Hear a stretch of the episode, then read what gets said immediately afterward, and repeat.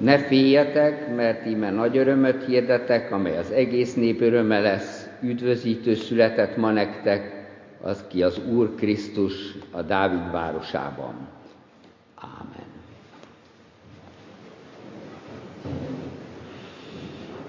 Még akkor is, hogyha van a karácsonyjal kapcsolatban egyféle olyan várva várt szlogen, amelyik azt mondja, hogy hazaérkezett végre a messziről, messzire elkódolgott gyermek, vagy végre most már mindenki abba hagyja a munkát, és együtt lehet a család, és ezekhez hasonló, aközben a karácsony kicsit sem szól pihenésről, vagy megpihenésről, sőt, inkább az ellenkezőjéről. Tehát akkor, amikor a háziasszony farkas szemet néz a Tesco-ban levő hallal, amelyik ott a jégben hever, amelyik ugye mind a kettőjüknek nagyon komoly e, problémát jelent, a, akkor azért az benne van a házi asszonyban, hogy jó-jó, szép-szép, meg drága is, de hát azért ebből hogy lesz majd még élelem, hogy hogy lesz az, amikor majd ezt letehetem a, a karácsonyi asztalra.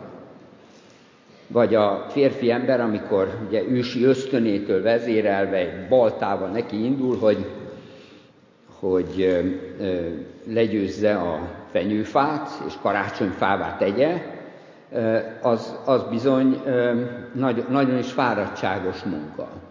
Igaz, hogy nem neki kell kivágni a fát, mert ilyen szempontból azért ennyire komfortosak vagyunk, hogy konyhakészen kapjuk ezt a dolgot is, de, de hát azért az, az is kihívás, hogy belegyömözkölni egy, egy nagyon kis szájú karácsonyfatalban az amúgy nagyon buci karácsonyfa törzset.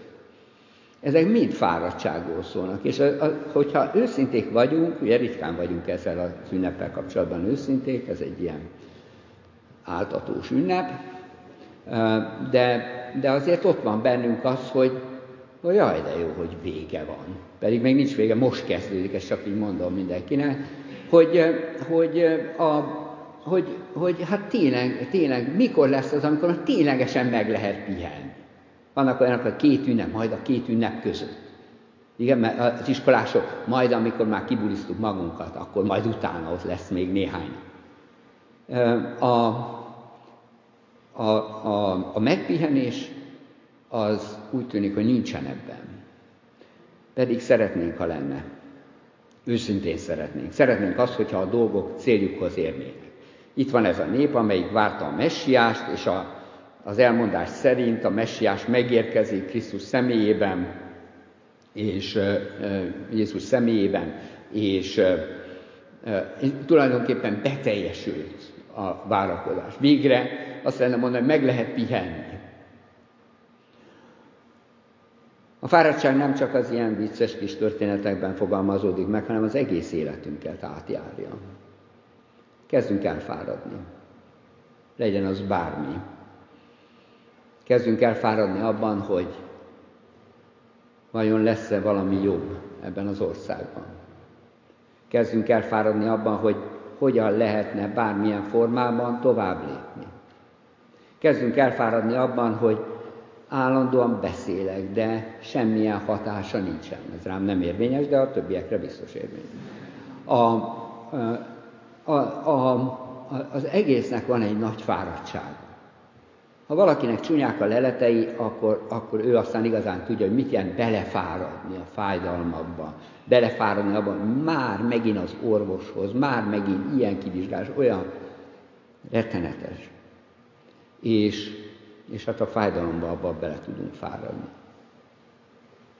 És akkor megjelenik az angyal a seregekkel, a pásztorok között, és ez a pásztor nép, amelyik szintén nagyon szeretett volna megpihenni már, hiszen éjszaka volt, kint voltak a nyájuk mellett, és persze figyeltek, de azért az éjszaka mégiscsak az alvásra való. És akkor, amikor feldúlja az angyal sereg a betlehemi csendet, akkor, akkor egyszer, csak, egyszer csak indulniuk kell. Ráadásul nem lehet várni, hanem most rögtön. Született ma nektek és ők pedig elindulnak azonnal.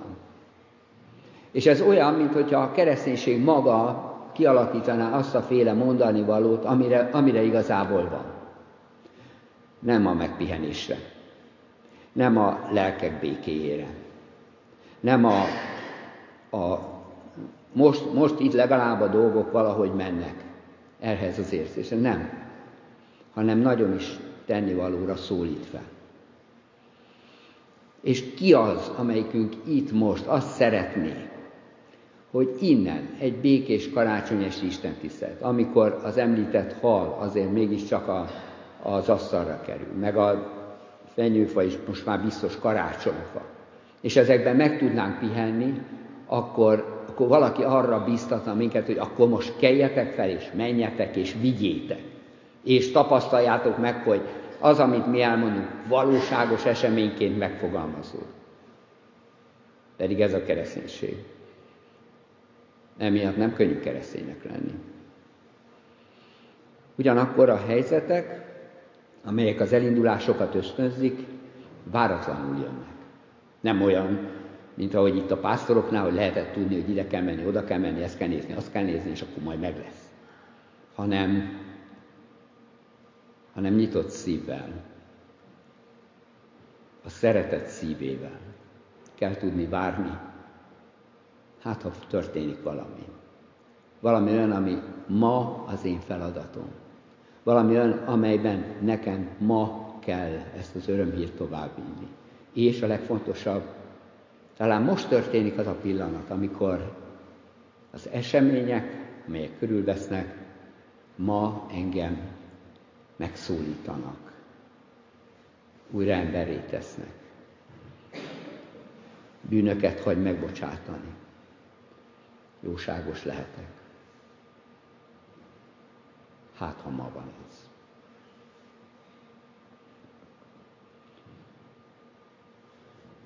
Áldunk téged, üdvözítő Istenünk, hogy egyszülött fiad által csupa szeretetből békességet küldtél a földre. Add, hogy szereteted és békességet betöltse az, az egész világot, és a mi szívünket is. Hálát adunk neked, üdvözítő Istenünk, hogy ezért a kegyelmedért együtt örvendezhetünk most előtted, és együtt magasztalhatjuk neved. Add meg az igazi karácsonyi örömöt, karácsonyi örömöt szeretteinknek és mindenkinek, hogy együtt jussunk el hozzád újongó énekünk és háladós imádságunk. Elhuny szeretteinket, takart be szereteteddel. Könyörgünk hozzád, üdvözítő Istenünk, minden emberét a földön, örvendezőkért és bánkódókért, egészségesekért, betegekért, szenvedést hordozókért, éhezőkért, mindenkinek, akinek a sorsa bizonytalanná vált az elmúlt hetekben, mindazokért, akik valamilyen formában készek kiállni segítően, vagy az igazság harcosaként. Áld meg a hívőket és a hitetleneket, barátainkat és ellenségeinket, vezetőinket és munkatársainkat, népünket és minden népet. A Te jó akaratod indítson minnyájunkat jó akaratra egymás iránt, hogy békességben örvendezzünk, és dicsőítsünk Téged az Úr Jézus Krisztusért. Mi atyánk, aki a mennyekben vagy szenteltessék meg a Te neved. Jöjjön el a Te országod, legyen meg a Te akaratod, amint a mennyben, úgy a földön is. Minden napi kenyerünket add meg nekünk ma, és bocsáss meg védkeinket, miképpen mi is megbocsátunk az ellenünk védkezőknek. És ne vigy minket kísértésbe, de szabadíts meg a gonosztól, mert tiéd az ország, a hatalom és a dicsőség mindörökké.